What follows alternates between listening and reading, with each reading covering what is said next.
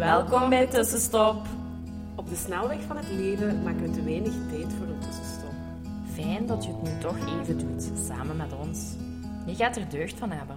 Wij zijn Hanne, En Jolien, twee psychologen die graag voelen en verknocht zijn aan yoga.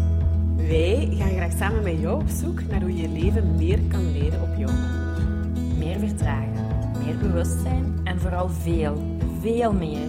Meer leven, meer vanuit je gevoel, meer vanuit jouw hart. Laten we beginnen. Wij hebben er zin in.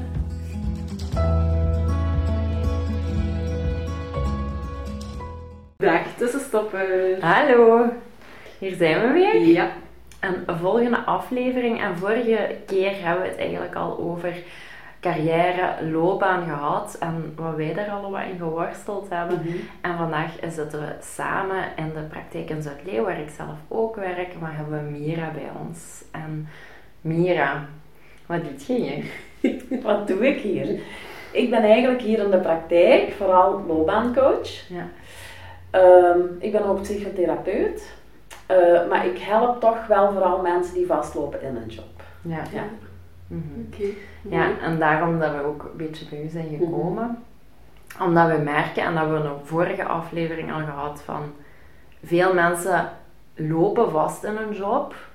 En ja, we, we zijn heel veel tijd op onze job. Mhm. Maar toch past die job niet meer bij ons. En is de cijfers van burn-out heel hoog. Ehm, en wij komen dat heel veel tegen. En ik denk dat jij dat misschien ook wel herkent van... En hoe zou, wat is uw zicht daarop? Van hoe komt dat? Hoe, wat maakt dat we in deze, in België of in Vlaanderen, daar zoveel tegenaan lopen? Ik denk, want België onderscheidt zich echt wel, of Vlaanderen toch ook vooral, met andere landen. De, de Belg is echt wel honkvast in zijn job. En eh, als we kijken naar cijfers, is de gemiddelde periode dat, dat mensen veranderen van job dan, gemiddeld, is om de 11 jaar Ja. Niet in België, of nee, gewoon in Vlaanderen. Ah, in Vlaanderen, Ja. toch? Ah, ja. Maar in andere landen is dat, is dat veel korter. Ah, ja. En dat is een gemiddelde, hè? Ja, ja, Dus dat betekent ja. dat je ook wel mensen hebt die Ja, om de twee jaar 40, veranderen, maar je hebt er eigenlijk de meeste mensen vertrekken nog altijd vanuit ik begin ergens en ik ga ervan uit dat dat lifetime employment is, zoals ze zeggen, ik ga er ook op pensioen. En ik geef ook zo een halve dag les aan de hogeschool eh PXL. Je zou zeggen, die jongere generatie, want dat lees ik nog wel eens, die denken daar anders over. Bij degenen die bij mij afstuderen, merk ik dat dat ook nog altijd leeft. Mhm. We zoeken ergens een job en Ja, dat is dan voor de rest van ja. ons leven. Ja, dat is heel herkenbaar, want ik heb nu ook, allee, hier als psycholoog zie ik ook redelijk wat jongvolwassenen, en dat is dan zo de begin twintigers, en die lopen ook wel heel veel vast in, nu moet ik een studiekeuze maken, of nu ben ik een studie aan het doen, en dat is voor heel mijn leven. Mhm, ja. Ik verschiet daar eigenlijk van, want ik, ik snap dat zo de generatie boven, boven Ja. mij, mijn ouders, dat die dat hadden, ik, heb de, ik worstel daar zelf mee, maar de generaties onder, vind ik dat heel raar. Ja, En en ik denk dat, dat, wij dat, dat, of dat onze ouders, ei- en wij misschien ook nog eens zouden, dat toch nog doorgeven. Ik denk dat ook. Ja. Ja. Nu, een ander, eh, wat ook maakt dat mensen in Vlaanderen zo hangvast zitten, is ook al hoe het werk georganiseerd is. Allee, bij, ehm je bouwt anciëniteit op. Je hebt, Ja, financieel. hè, dus naarmate dat je langer in een bedrijf zit, word je ook wel meer gebonden in dat bedrijf. Mhm. Ja. En dat maakt ook dat het natuurlijk moeilijker wordt. Allee, je weet wat je opgeeft Ja. en je weet, je weet eigenlijk niet wat komt er in de plaats. Dus Mhm. dat, dat maakt natuurlijk ook wel het feit dat, ja, dat mensen dan toch kiezen voor die zekerheid. Plus dat er ook nog heel wat mensen kijken naar, ja maar ik ben opgeleid voor, met dat Mhm. diploma. En ik kan dus alleen maar die Ja. dingen doen met dat diploma. Terwijl Ja. dat is ook, allee, in sommige sectoren is dat nog wel zo. En je kunt geen verpleegster worden als je, als je geen verpleegkundeopleiding hebt gevolgd. Maar in meer algemeen eh, functies is dat eigenlijk meer van toepassing. En bijvoorbeeld bij leerkrachten zie ik dat heel vaak. Die zeggen, ja maar ik ben leerkracht, dus ik kan toch alleen maar lesgeven. Ja nee, hè. je kunt veel meer dan alleen maar lesgeven. En met dat diploma kun je echt alle kanten op. Ja, ik heb die ook nog wel een beetje, zodat ik denk, ja, psycholoog, ja, en, allee, of ook vooral, daar ben ik goed in, maar ja, en wat, allee, de vraag is nog zo'n Kan beetje ik nog iets mezelf. anders? ja, wat zou ik eigenlijk nog kunnen? Ik weet dat zo eigenlijk niet. Ja. Plus ja, dat is ook een, toch een beetje een afgebakend diploma eigenlijk ook. Hè? Ja. Ja, alhoewel, als psych- eigenlijk is, is het vooral gaan kijken van, wat doe ik eigenlijk als psycholoog? En dan gaat je eigenlijk niet zozeer kijken naar eh, de, hoe moet ik dat nu zeggen, de taken, maar gaat je vooral kijken naar, wat zijn mijn vaardigheden daarin? Mhm. Want je luistert, je Mhm. analyseert, ehm, je bent sociaal bezig, je verbindt met mensen. Die stukken vind je ook in andere Ja, jobs terug. En eigenlijk moet je op die manier gaan kijken, dus de laag eronder eigenlijk. Ja. Ja. Ja, dat is interessant eigenlijk wel. hè. Nu, we hebben dat in de podcast eh, van vorige week inderdaad benoemd, hè, van ja, we groeien als mensen. Dus inderdaad, zo dat idee dat je op je 18 een keuze maakt en dat je daar op je 68ste nog je goed in moet voelen, ja, dat is eigenlijk een beetje raar. Daar zit ja, 50 jaar tussen waarin we gewoon ook als mensen keihard groeien. Maar ja, dat, ja je zei het zelf wel, eh, dat ligt ook nog bij de jongeren. Ja, je groeit plus hoeveel mensen maken al geen studiekeuze die eigenlijk Ja, door ouders of leerkrachten. ehm, ja, klopt. Mhm. Ja. hè, die En misschien niet helemaal uit zichzelf. Ja. ja, niet uit zichzelf komt, die niet volledig bij hen past of waar totaal niet over nagedacht. Als ik zelf nu naar mij kijk, ik heb eigenlijk economie gestudeerd. Waarom? Dat was het enige vak wat ik niet gehad had in het middelbaar. Dus ik dacht, ah, misschien interesseert dat mij dan nog, want ik was heel gedemotiveerd in het zesde middelbaar. En ook wel omdat ze zeiden, ja, economie kun je nog alle kanten mee uit. Ja. En na mijn kandidaturen had ik zoiets van, oh, dit is het eigenlijk niet. En ik zei tegen mijn ouders, ik wil eigenlijk psychologie gaan studeren of eh logopedie of zoiets. En toen zeiden die, ja, jij zit goed, zeg, je maakt dat nu maar gewoon af. Ja. Oké. En heb je als economist gewerkt? Of, eh, Ik ben begonnen eh, bij KWC als kantoordirecteur. Dat heb ik zes jaar gedaan. En toen had ik zoiets van, oh, nee, dat, dat, dat wil ik eigenlijk niet. Ik vind het wel fijn om in verbinding te zijn met de Mhm. mensen en, en klanten te helpen, maar ook vooral met dat team bezig te zijn. En dan ben ik eh, intern gaan solliciteren binnen Human Resources. ja. En dan heb ik wel die overstap kunnen maken. En daar toen, op dat moment, zaten eigenlijk alleen mensen met een psychologendiploma, Mhm. maatschappelijk eh, assistenten of pedagogen. Ja. Dus ik was toen de eerste die daar wel binnenkwam met, met dat, met dat economisch diploma. Ehm, maar daar ging echt wel een wereld voor mij Mhm. open. Dat is al wel, ja. Dus dat vond ik wel, ja, dat vond ik wel heel fijn Ja. daar. En Mhm. toch ben ik er niet gebleven, hè, want ik ben zes jaar geleden heb ik mijn ontslagen indiend. ja. En dan volledig hier. Ja, dan ben ik wel terug gaan studeren. Omdat ik wel zoiets had, als ik echt verder wil met mensen persoonlijk te begeleiden, ja, dan wil ik ook wel eh, meer weten, ook al over dat psychische Ja. stuk en zo. Dan ben ik gezinswetenschappen gaan doen en psychotherapie, dat postgraduaat. Ja. Oké. Ook een hele ommezwaai. ja, dus toch zelf ook wel een hele ommezwaai, ja. Ja. ja, en ik vind dat wel mooi dat we ook wel mensen zien op een latere leeftijd toch een ommezwaai maken of zich omscholen en dat dat wel ook nog kan. Hè. Ja, en dat vind ik ook wel goed nu in zo'n het, het, allee, het hoger onderwijs, dat, dat, nu, dat men er veel meer voor open staat dat mensen die werken, dat die eigenlijk ook wel opnieuw kunnen gaan studeren en dat daar ook wel rekening mee wordt gehouden in die, Ja, dat er systemen Ja. voor zijn. Ja. ja, Om die combi te doen. Ja. Mhm. Oké. Wat trekt je hier vooral aan? Zijn dat jongeren in een struggle? Of is dat inderdaad veertigers in een struggle? Of is dat eh, heel... er zijn eigenlijk twee groepen. Ja. Eh, er is een grote groep van tussen de 35 en 45, Ja. die echt wel zoiets hebben van, is het dit nu? Ja. En er is ook een hele grote groep jongeren. En bij loopbaancoaching is, is het spijtige, want loopbaancoaching onderliggend kun je gebruik maken van loopbaanchecks, hè, Checks, waardoor ja. dat wel iets heel betaalbaars wordt. Maar eh, ze hebben daar een besparing op gedaan en het gevolg is dat je zeven jaar aan het werk moet zijn Mhm. en dan kun je daar pas gebruik van maken. Dus die jongeren eigenlijk, die, die al heel vlug, want je hebt er die al heel vlug merken, we vallen uit dat, allee, het past niet bij ons, we lopen nu al vast. Ja, eigenlijk zegt de overheid, loop maar zeven jaar vast, hè. En dan, dan, dat dan komen wij pas ter hulp, maar dat is natuurlijk niet te doen. Dus die mensen komen dan ook, gelukkig, maar ja, die moeten wel echt De volle pot betalen. volle pot betalen. Ja. Ja. En wat ik nu ook wel meer zie, is dat ehm, ouders ook wel ehm, willen dat jongeren de juiste studiekeuze maken. Dus ik krijg ook meer mensen bij mij, zo rond de 17, 18 jaar, die een studiekeuzebegeleiding willen. Ah ja. Ja. Ja, wel, dat heb ik heel lang gedacht van, dat heb ik super hard gemist in mijn laatste jaar van mijn middelbaar van, wat zijn, wat zijn hier mijn talenten, wat zijn mijn dingen, want ik was, de, eh, ik was met de school ook heel, heel beu, ik wou dat niet meer. En dan een keuze maken en niet weten eigenlijk wa- waar je goed in bent of wat je, ja... Maar dat is het probleem van het systeem ook nog. Er wordt niet naar talenten. Allee, het gaat alleen over dat schoolse, schoolse vaardigheden en te weinig van ja, Ja, waar en ik dat is heel belangrijk waar dat je dat zegt.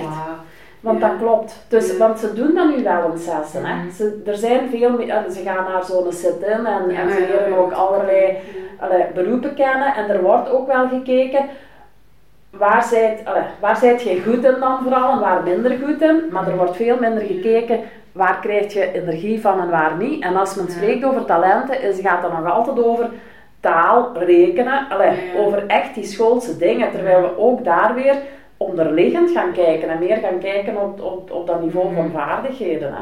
Ja. Ja. Ja, ja, en dat is denk ik heel belangrijk om iets te zoeken wat bij u past. Om dat ook zelf te leren. Hè? Want eigenlijk, dat, ik zei nog tegen Hanna van, eigenlijk vind ik het heel moeilijk om nu op dit moment te zeggen, dit kan ik goed. Of dat zijn mijn talenten, omdat ik dat nooit zo heb geleerd en herhaald. En nu moet je daar echt nog dan over nadenken van, ah ja, Mira had dat eens gezegd. En die, dat erbij halen en dan zo, ah ja, dat is nog en dat en dat. Ja. Ik vergeet dat Ja. gewoon, omdat dat zo er niet Dat in zit. zo Ja. wat ondergesneeuwd. Ik denk dat voor mezelf ook. Dat, dan moet ik gaan zoeken terug. En een beetje connectie maken met ja, inderdaad, de dingen die ik als kind bijvoorbeeld of zo graag deed. Of eh u goed mee voelde. Of van droomde. Ehm, ja. Maar het is heel, als ik vraag aan mensen, benoem eens eh, vier dingen of zo waar dat je goed in bent of wat je talenten zijn. Heel weinig mensen die dat kunnen opnoemen. Ja. Mhm. Ja, dat klopt. En ik denk dat daar. ehm, voor een stuk denk ik ook dat dat weer iets, iets Vlaams is ook wel. Want als wij zo workshops geven en het gaat over, ah ja, daar liggen dan talentenkaartjes en ze moeten er halen die bij hen passen. Eigenlijk zijn er wel mensen die dat, die dat kunnen, maar omdat dan, want we noemen dat dan een talentenreceptie en ze moeten dat dan vertellen tegen elkaar en dan vinden ze dat heel moeilijk. En als ik dan vraag wat is daar zo moeilijk aan, dan zeggen ze, ik ben nu zo aan het stoeven over mezelf. Ja. En als we datzelfde in bijvoorbeeld Nederland doen, is dat toch wel anders. Ja, kan me Ja. Ja. Dus het heeft ook wel iets met onze cultuur weer te maken, denk ik. Dat denk ik ook wel echt hoor. Want Ja. bijvoorbeeld mijn partner die zegt heel vaak zo van ja, maar ik wil niet opscheppen. Ja, En dan zeg ik, maar je schept toch niet op, je zit hier toch niet met een dikke nek te vertellen. Je zegt toch gewoon van dat kan ik beter dan dat ik dat kan. Ja. Zo, Ja. "Ah, daar ben ik goed in en dan mocht je gerust onder aandacht geven. Want wij, ik vind nu wel dat wij heel veel aandacht geven aan wat we niet kunnen. Of wat, we, wat, wat, wat eh, te min is, of waar we niet in uitblinken. Ja, dat is, allee, ja, dat is helemaal waar. Als ik denk naar scholen, is dat nog zo opgebouwd dat juf zal zeggen, wat moet, allee, dus, ja, In wat- Frans is wat niet moet ik goed. Ja, en alle andere dingen. Maar evenzeer bij ons een psychiatrisch ziekenhuis ook, de aandacht ligt voor wat. 95% op het probleem en niet nog op de mogelijkheden. En Ja. dat is zo jammer, hè. Dat Ja. is, eh, en dat echt, maar dat moet zo'n algemene shift worden om naar de andere stuk te gaan kijken. Van iedereen of alles wat iets kapot is, zit er nog heel veel goed aan. Mhm. Allee, kapot, ik noem het nu even zo, hè, maar... En toch is het de focus vooral op wat dat stukje En- en- wat ontbreekt of minder goed ontwikkeld is. En ja, ja. En het werk, op het werk is dat ook. dat Hè? is Want als je kijkt naar inclusief evaluatiegesprekken, Ja, elk jaar krijg je hetzelfde op je bord. Hè? Mhm. Daar zit je toch nog niet goed in. Ga nog maar eens een opleidingsvervolg. Ja. Ja. Maar misschien is dat gewoon iets wat niet in je talent ligt. Hè? Ja, dat is waar. Ja, ja, ja, dat is echt waar. Ja. Ja. Wat zijn uw tools een beetje om daar wel, en want dat is het traject waar je met mensen gaat afleggen, om daar toch naar te gaan kijken, die ondergesneeuwde of niet bewuste stukken, om die toch een beetje naar boven, of gelijk Jolien zegt, ah ja, Mira had dat gezegd of dat kwam eruit, en, om dat naar boven te brengen en Ja. samen... Meestal beginnen wij, allee, er zijn eigenlijk twee methodieken waar ik heel veel gebruik van maak. Eén is eh, de kerntalentenmethode Mhm. en die gaat echt terug naar het speelgoed van vroeger. Waar speelde je mee? Omdat, ehm, kinderen vanzelf eigenlijk ja, die dingen gaan doen die ze nog wel graag doen. En in dat spel ontwikkelen ze zich ook. Mhm. Ehm, en dus gaan we eigenlijk kijken naar de leeftijd van de basisschool en gaan we zien hoe zat dat daar eigenlijk met uw spel. En van daaruit, in die bepaalde methodiek, we praten dan ook wel over dat spel en zo, Mhm. en van daaruit kunnen we dan zeggen van kijk, als volwassene is dat, allee, zijn dat deze dingen, deze vaardigheden die daar nu naar boven komen. Wat eigenlijk allee, los staat van het speelgoed. Ja, ja. Hè? Want er is Ja. een één op één ehm, Link. ja, link. Ehm, dat is één methode, die gebruik ik heel vaak, vind die ook heel goed. Als mensen bijvoorbeeld, dus die werkt ook, laat ons, in de meeste gevallen werkt die. Nu, ik ben ook psychotherapeut, dus dat betekent ook wel dat ik mensen krijg die alles, een trauma hebben gehad of zo. Dan werkt die methode minder, want die mensen, hun herinneringen zijn er meer, allee, zijn verdrongen en, en dan komt dat weer te goed naar boven. Eh, of mensen met ASS gebruiken we de methode ook niet. En dan werk ik eigenlijk met de gedragsvoorkeuren die we zelf ontwikkeld. En die zijn eigenlijk ehm, getrokken uit de Big Five. Ah ja. Dat kennen jullie Ja, wel, ja, denk ik. Hè? Dus die Big Five, dat is, die vijf continuums, daar hebben we eigenlijk bepaalde gedragingen opgezet. En dan laten we de mensen zichzelf scoren als volwassenen. Wat niet gemakkelijk is, want dat is het voordeel van dat speelgoed. Daar moet je natuurlijk niet zelf gaan scoren. Ehm, en als ze dat dan moeilijk vinden, want dan zeggen we, kijk, die lijst kun je ook laten invullen door twee mensen die je goed kennen. Ah, ja. En dan leggen we er eigenlijk drie samen. Yes, En dan gaan we vooral reflecteren over hoe zit dat eigenlijk nu met, met het sociaal zijn, hoe zit dat met gestructureerd zijn. Dus allee, zij gaan zichzelf scoren, andere mensen scoren, dan leggen we dat samen en we gaan daar eigenlijk vooral over reflecteren. Ja. Mhm. Want dat is iets wat mensen heel weinig doen, daar zelf over reflecteren. En zo brengen we dat eigenlijk in kaart. En dat maakt dan dat we eigenlijk toch wel een goed zicht hebben op, ja, wat is uw aanleg? Mhm. Waar zit uw potentieel? Wat zijn uw energienemers? Wat zijn uw energiegevers? En dat is één ding. Hè. Dan, dat, is, dat is zo één richtingwijzer. En een andere richtingwijzer is ook wel als het gaat over jobkeuze. Mhm. Wat zijn uw waarden? Want waar mensen heel vaak op vastlopen in een organisatie is Mhm. ook waarde. Dus dat is ook wel eh ene die we in kaart brengen eigenlijk. En dan gaan we kijken van, oké, als dat de richtinggevers zijn, ja, welk, welke job past daar dan bij? Dus dan gaan we echt een joboefening laten doen, beroepen testen. En dan moeten ze ook op zoek gaan naar vacatures. En dat gaan we dan aftoetsen aan, past dat dan met die talenten die we hebben vastgesteld en met die waardes. Ah ja, oké. Dus een fase is ook zoeken van vacatures. Absoluut, Ah ja.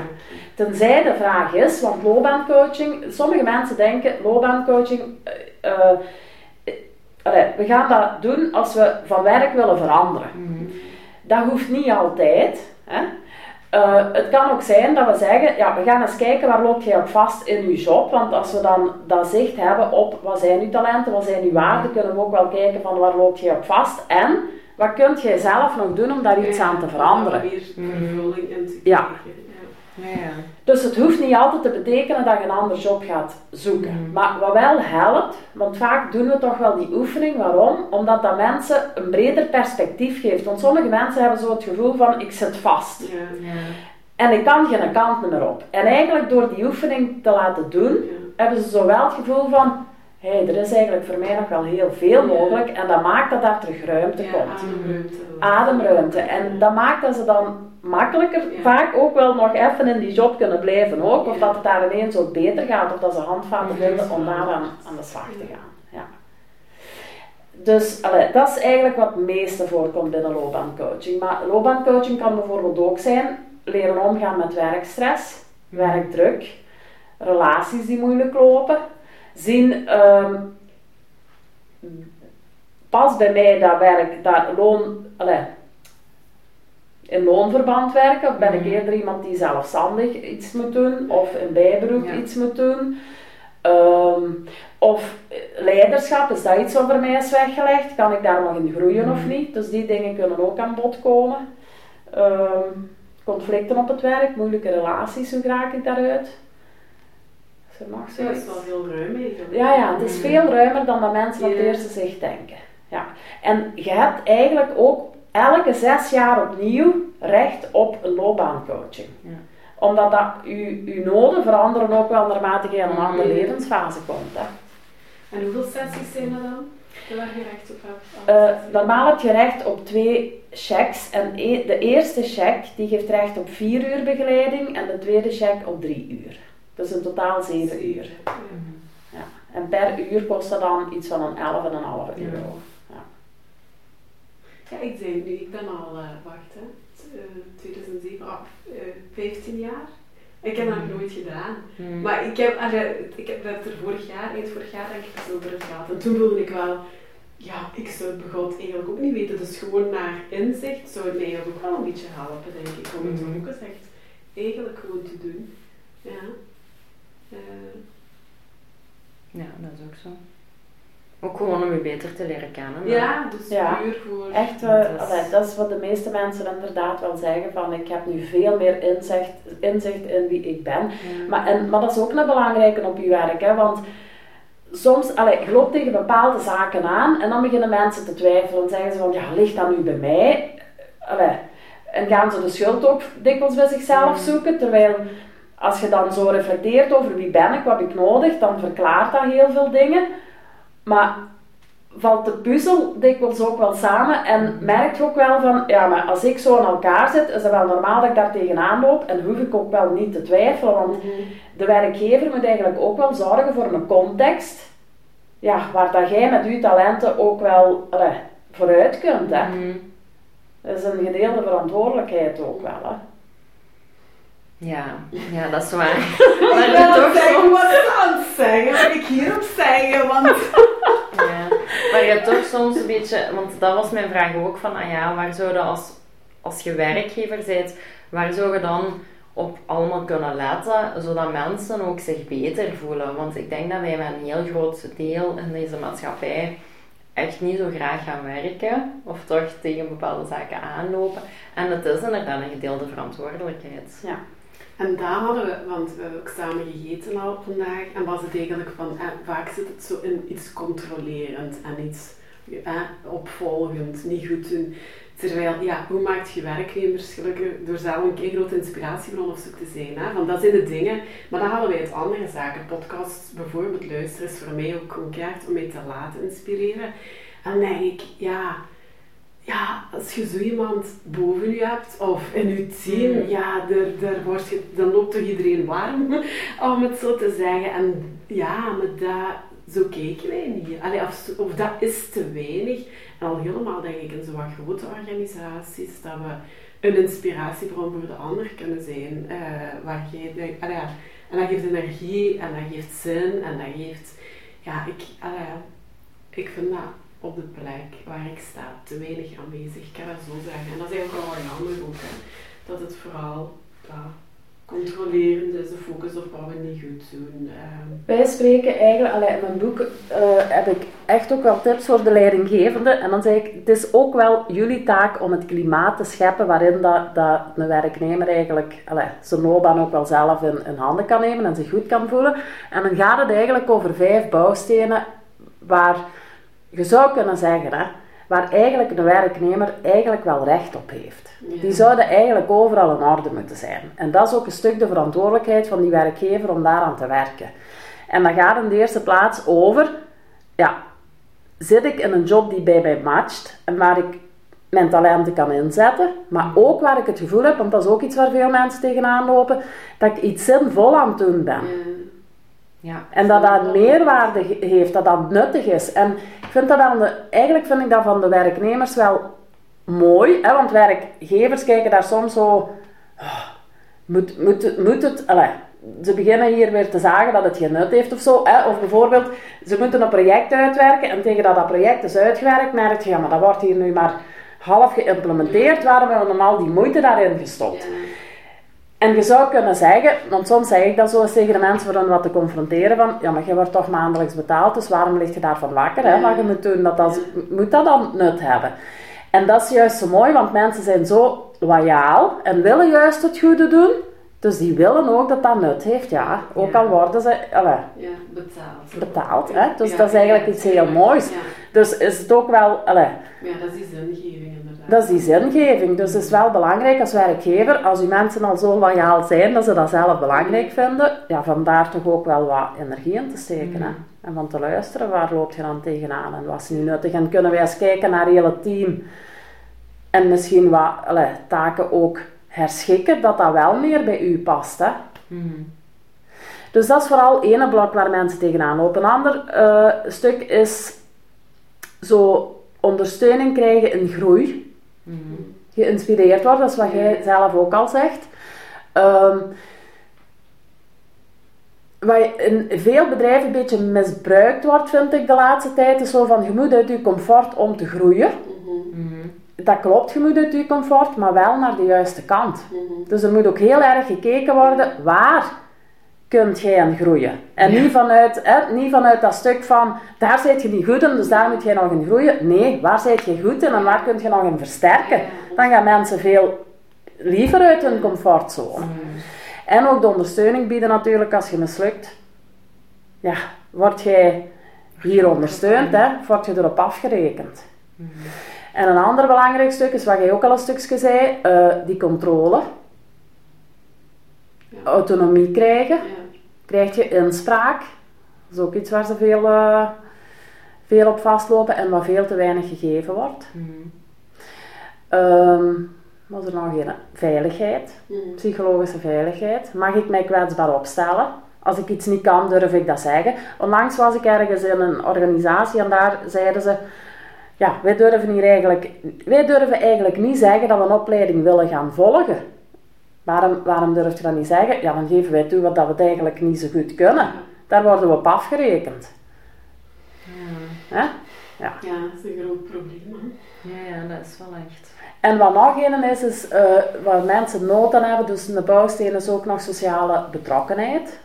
Dat het ook wel belangrijk is dat je als team tijd krijgt om samen door te brengen. Wij noemen dat snuffeltijd eh, doorbrengen met elkaar. Ehm, omdat alles heel vlug moet gaan. Er, is heel, allee, er wordt in sommige, eh, is dat bij jullie ook niet, dat je zoveel tijd krijgt per patiënt? Ja, niet opgelegd, maar je hebt dat zo'n beetje meegekregen van... Ja, langer maar een uur niet zo. hebt en dat je zoveel uh, daartegen... allee, ja. Ja. Het is allemaal beperkt. Het is schaars. We, we, we moeten daar toch in schaarste wat werken qua middelen. Ja. Dus de productiviteit wordt in heel veel bedrijven gemeten. Vroeger was dat in de zorg totaal niet. Nu is dat ook in de, het is allemaal aan het verharden. Maar dus de tijd om met elkaar gewoon gem, allee, gemoedelijk eh, ja, Ja. eens een praatje te doen, dat is er ook niet meer. Hè? Dus die sociale betrokkenheid en, en die tijd voor elkaar wat beter te leren kennen op een andere manier, Mm, die is ook wel nodig. Mhm. Ja. En wat ik ook wel een belangrijke vind voor meer in bedrijven nu te brengen, is ook eh, ja, bezig zijn rond veerkracht. Mhm. En bijvoorbeeld, eh, als mensen, ik zeg maar iets, hè, een ademhalingsoefening willen Ja. doen op het werk, dat, dat, dat is toch nog op veel plaatsen een taboe. Hè? Natuurlijk. Ik Ja. zie dat mij dat niet voorstellen. Ik heb al zo vaak gedacht, bij het begin van een vergadering, want iedereen komt uit een andere context. Hè. De verpleging is met dat bezig geweest, eh, de dokter houdt van dat, afdelingshoofd heeft al eh, zeven andere problemen moeten oplossen. En opeens komt dat samen in een vergadering waar je heel productief moet nadenken over ja, behandelplannen van mensen. Ja, dan zou het zo simpel zijn. Ja, twee minuutjes meer moet dat niet zijn. Hè. Even naar je ademhaling gaan, even landtijd zakken en dan je focus. Maar ja, dat is, ja, als je dat een beetje eh, durft zeggen, is dat bijna of je iets hocus-pocus-achtig gaat doen. Hè. Dat is zo, Mhm. dat is jammer eigenlijk. Dat is heel jammer. Ja. Ja. En, want als ik, eh, dat is iets wat we heel veel mensen meegeven, ah, Mhm. jij ook, hè, ademhalingsoefeningen. Echt, ja. En dan vraag je, ja, hoe zit dat dan op het werk? Ja, op het werk. Ja, daar durf ik dat eigenlijk niet doen, hè. Want ja, wat gaat mijn leidinggevende zeggen? Of ook wat gaan andere mensen zeggen? Ja, en dan, waar doe je dat dan? Op de wc. Voilà. Ze gaan dat allemaal op de wc doen. We hebben hier een kaartje gemaakt, hè. Lucht. Ja. Wacht. Waar doe jij je ademhalingsoefeningen? Een vrouw die op het toilet zit. Ja. En zo is het ook. Natuurlijk houden ze dat niet vol. Ja, nee. Ja. Dat is niet prettig. Nee, dat is waar. Dat is echt. Dus daar Ja. moeten nog wel een aantal taboes ja, doorbroken worden, denk ik ook. Hè. Ja, ik denk dat in onze maatschappij ook zo die, het nuttig zijn aan productiviteit echt zo hoog komt, dat zelfs niet meer, geen oog meer is van, ja, maar als je werknemers hebt die zich gelukkig voelen, die betrokken zijn en die zich geïnspireerd voelen, dat dat veel beter is Mm. dan gewoon iemand die misschien heel productief is, maar oftewel een burn-out gaat krijgen, oftewel gewoon helemaal niet meer ja, apathisch wordt, niet betrokken is. Maar mensen die betrokken zijn en die voelen van Mm. er is echt tijd voor mij en ik, allee, ik word ook geïnspireerd en ik krijg tijd om een ding te doen, die zijn uiteindelijk productiever. Hè? Ja, Ja, Ja, ja. zeker. Ja. sowieso. Ik zeg altijd, meten is weten. Allee, want bij ons zijn ze echt met de chrono achter ons komen staan. Hè. Bijvoorbeeld op de kredietafdeling, toen nog op KBC. Hoeveel, hoe lang doet je over zo'n krediet? Ah, zo lang. Oké, dan moet je gemiddeld op zoveel tijd kredieten afgewerkt hebben. En dat was eigenlijk de norm die werd opgelegd. En dan zeiden ze, meten is weten. En ik zeg altijd, meten is weten geworden. Ja, Overal zijn is er gewoon dat is echt maar, allee, uitgeperst als een citroen, zeg ik nog altijd.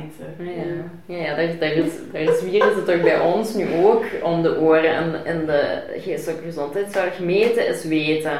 En dan denk ik, ja, maar dat kan allemaal goed zijn. Daar, daar, daar is ook heel veel onderzoek al uitgekomen. En dat, dat, natuurlijk is dat goed, maar dat is niet het heilige goed. Dat is niet alleen. Je zit nog altijd met mensen bezig. En ja, Ik vind meten ook goed in de zin, je moet weten waar je mee bezig bent. Ja, Ja. Ja. Maar die slinger is gewoon doorgeschoten. Hè. ja, Hm. dat is echt waar.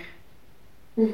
Ja, Dat is ja. wel goed, die ik onthouden. Meten is weten. weten is weten, weten is weten wordt. Oh, man. Dat is ook een goede titel eigenlijk voor... eh, Voor een boek. Dat is voor je beter. Ja, want het is eigenlijk een boek. Het is misschien wel fijn dat je dat ook even uh, vermeldt. Want je hebt vorig jaar eigenlijk ook pas, hè, is uitgekomen. Ja, uitgekomen in september.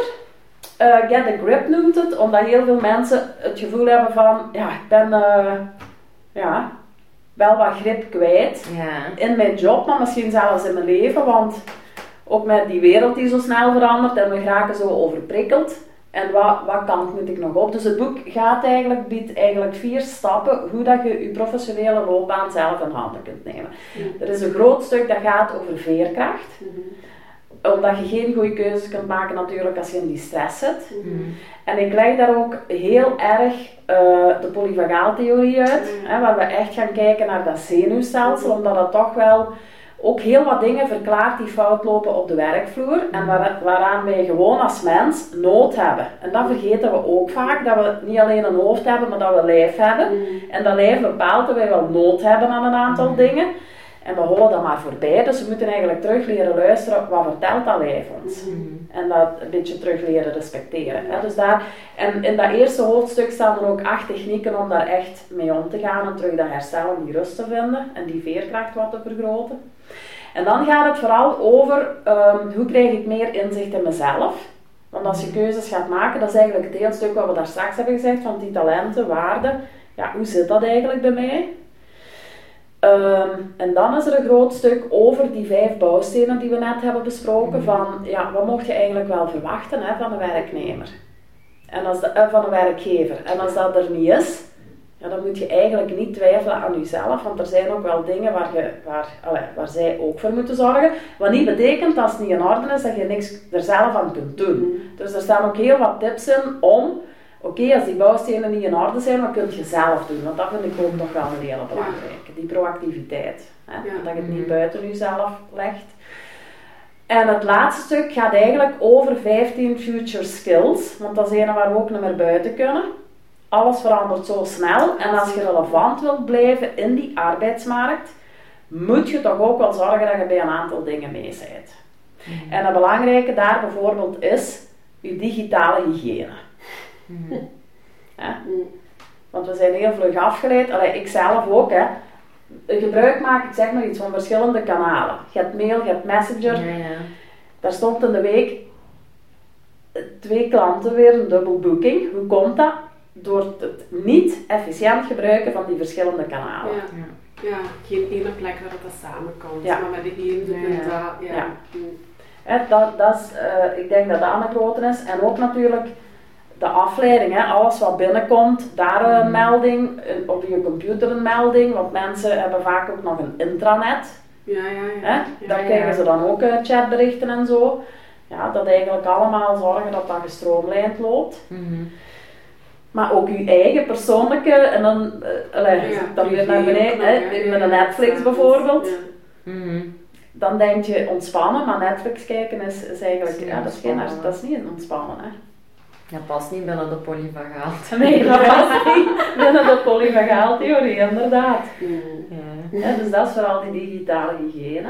Maar ook dat je moet weten van, ja, en en dat merk ik dan weer bij mijn studenten van de PXL, dus die studeren af en die denken eigenlijk ook nog wel altijd, ik heb nu mijn diploma en that's it hè. Maar dat is niet meer hè, want alles verandert zo snel, je moet je blijven bijscholen hè. Mhm. En alles, je moet ook leren omgaan met die verandering op het werk. Dat, dat, hè, want veel mensen lopen daar ook wel tegenaan. Want pff, weer een nieuw systeem, weer een herstructurering.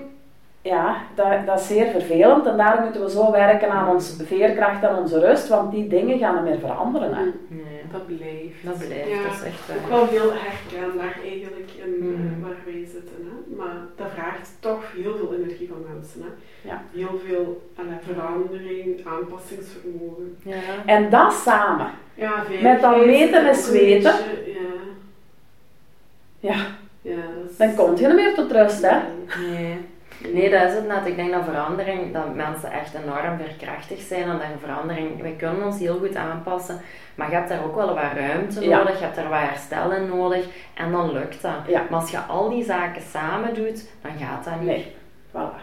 Dat gaat gewoon niet.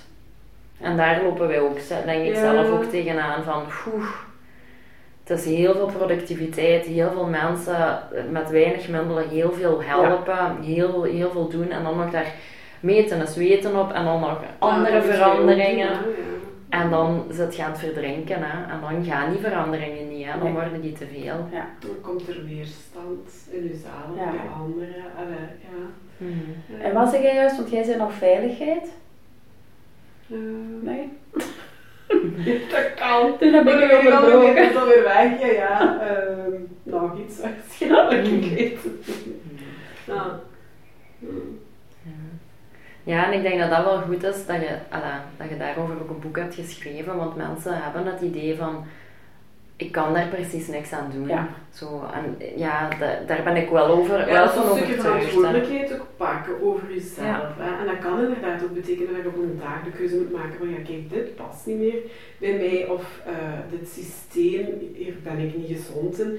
En dan moet je ook je verantwoordelijkheid pakken om daaruit te stappen of inderdaad iets anders te zoeken of inderdaad dialoog aan te gaan waardoor dat er verandering, dus dat we daar niet zo in dat slachtofferding in gaan hangen. En daar is Category, ah, denk ik ook wel een mooie titel. Ja, want dat is, vind ik ook een hele belangrijke wat je zegt, dat dialoog gaan. Want vaak, allee, één, je moet natuurlijk weten, en daarvoor moet je zelf kennen, waar heb ik nood aan? Mhm. Waar mag ik ook nood aan hebben? En dan dat in dialoog gaan, daar zijn toch wel heel wat mensen die ook zeggen tegen mij, "Pff, het heeft toch geen zin. Ja. Mhm. Ja, heb je dat geprobeerd? Nee. Eh, of ja, maar op welke manier heb je het geprobeerd? Ehm, maar sommigen zeggen, allee, er ligt hier ook een kaartje van iemand anders kan niet in je hoofd kijken. Mhm. En dat is ook iets wat, wat ik vaak wel merk. Ehm, nu, ik had dat vroeger ook. Hè. Ik dacht ook van, allee, mensen moeten toch zien aan mij wat, wat ik nodig heb. Mhm. Hè? Of Ja, zeker ook, zelfs ja. bij, mijn- bij Rudy, hè. Ja, je partner. Ja, hè, dan denk je van, ja, die Ik moet toch weten. Zo, je moet toch weten dat dat daar Ja. Voilà. Ja. Maar ja, je moet het expliciet wel Zeggen. zeggen, hè. dus je moet wel een dialoog gaan, want iemand anders kan niet. Het is, voor, het is eigenlijk al moeilijk genoeg voor zelf in ons hoofd te zien, dus Ja. laat staan iemand anders er. Ja, kijkt. Dus die dialoog aangaan vind ik toch ook wel een hele eh, belangrijke en dat doen op een verbindende manier. Hè. Mhm. Ja, dat is... Maar ja, vaak zetten we ons schrap hè, als we zoiets Ja. moeten aangaan. Hè. Ja, of we laten het al zo lang Ja. aanslepen en Waardoor dan... het niet meer rustig kan. Ja. Ja. Dat is zo jammer. Ik vind, allee, dat is wel, Mhm. ja, inderdaad, op een verbindende manier, hè, want anders, ja. Mm. Ja. Stof tot nadenken. Ja, interessant wel. Ja.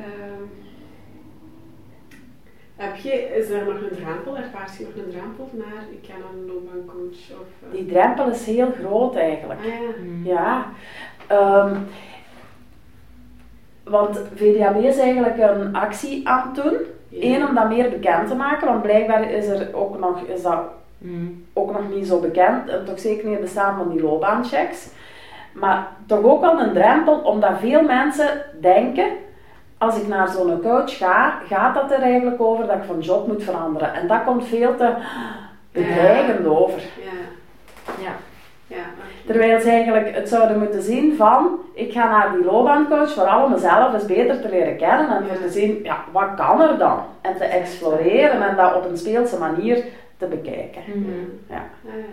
Ja, inderdaad. Ik denk dat Schrik dat- voor de uitkomst ja. kan ook. Ja, Ja, weten ja. ze het en waar het eruit komen en wat moet ik, ja. Maar dat, Ja, het onbekende is ook Ja. angstig, ja. ja. Dus, ja. En naar jezelf kijken is soms ook niet, niet, niet fijn, hè. Want iedereen heeft mindere kanten en, en moeilijkheden. En dat is soms confronterend, hè. Dan denk je van, ah ja...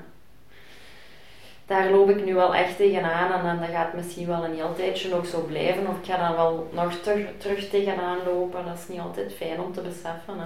Nee, want dat is ook heel goed dat je dat zegt, want een van, van eh, de dingen die ook in dat boek staan is, als je jezelf inderdaad dan leert kennen, de volgende stap is acceptatie. Ja. Ja.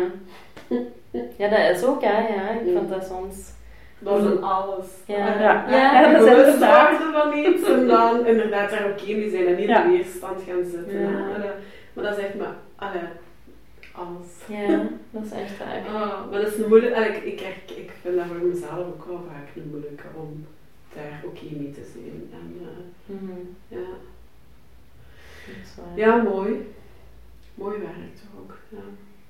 Allee, zinvol. Ik denk Ja. dat ja, allee, dat is echt de plek waar dat we veel, als je voltijds werkt, is dat, en hoe je uit je werk terugkomt, heeft effect op hoe dat je je thuis presenteert als mama, als Mhm. partner, als dochter, als vriendin. Alles aan. Whatever, en hoe dat je in een weekend wel of niet kunt ontspannen en hoe dat je er zondagavond al bij zit. Allee, dat is zo, ja, dat is zo, dat is zo belangrijk ook, dat mensen zich goed zullen voelen in hun werk. En inderdaad ook terechtkomen op plekken, ja, die passen bij hun en, en ja, ehm, dus ik geloof het er wel in dat er werkplekken zijn die gewoon ook veel beter aansluiten bij de noden van iemand of de persoon van iemand. En dat er soms gewoon een keer grote mismatches zijn, maar dat dat alleen bij jezelf ligt. Of, eh, Ja, en soms kan het ook zijn dat je inhoudelijk wel ergens heel goed zit, maar dat de context daar gewoon niet goed is. Hè? Mhm. Ja. Dat is waar. Waar kunnen de mensen nu vinden? Ze kunnen mij hier in Zout-Leeuw vinden, in de Fulfill-praktijk. Ja, het beste is denk ik dat ze een mailtje doen, mira.fulfill.be. ja. Die hebben ook een website. Ja, Ja. Ja. www.fulfill.be. Ja, dat is goed. En fulfill met twee keer Ja. een L, want ja, ja, ja. hè. Mhm. ja. Ja. En uw boek is gewoon bij de, de Ja, boekhandel te koop en online te vinden. Ja, vooral online. Hè. Ja. Allee, ik bedoel, bij bol.com of, Ja. of Lano of wat je nog, eigenlijk alle boekhandels. Maar het is niet dat het in de winkel fysiek Ja. ligt, maar je kunt het wel overal online Online. bestellen. Oké, Kijk goed. goed. Heb je nog een boodschap voor onze luisteraar? Of, eh, of Heb ik, ja, ik zou zeker zeggen, als je, want uit de cijfers blijkt ook dat 30% van de werkende mens twijfelt over zijn job en zich niet goed voelt. Ja. En dat eigenlijk maar 5% er iets mee doet, of er verder mee gaat. En dan bedoel ik niet er iets mee doet, dan effectief ook van job verandert. Dus ik zou zeggen, van, goh, blijf daar niet mee zitten. Mhm. Ik denk dat dat vooral een belangrijke is, want hoeveel te langer je ermee zit, hoeveel te meer je ook in de stress komt. En dan krijg je alleen maar meer tunnelvisie en ziet je net geen uitkomsten meer. Hè. Mhm. Ja, ja, en krijgt het ook gewoon effect op je mentale gezondheid. Ah, ja, je Ja, algehele gezondheid, absoluut. hè, of in iets lichamelijk of in... Ja. ja. En ook praten erover, want wat ook is, hè, ja, wij zijn nu allemaal hulpverleners, maar ook praten erover met, met vrienden en als het niet slecht gaat. Want dat is ook iets wat, wat we toch vaak merken, dat ze dat nog voor zichzelf houden. Hè. Mhm. Terwijl dat zo belangrijk is dat je eh, het ook wel kunt vertellen tegen iemand. Mhm. Oké, dankjewel. Dankjewel. Ik, eh, Jullie ook heel ja, erg bedankt. voor eh, deze podcast. Ik hoop eh, de luisteraar, allee, daar is, ik denk dat er voor een grote groep wel, ah ja, we gaan eens doen. We gaan eens kijken. Of ja, het verkennen, dat is misschien ook al gewoon Ja, belangrijk. hè. een beetje reflecteren van wat doet het met mij en dan Ja, zien. eh, ja, laat het een zacht duwtje zijn. Voilà. Dankjewel voor het luisteren. Laat ons weten wat jou geïnspireerd heeft en welke tips en tricks jij gaat toepassen. Je doet ons heel veel plezier met ons te taggen op Instagram. En een review achter te laten. Tot de volgende keer.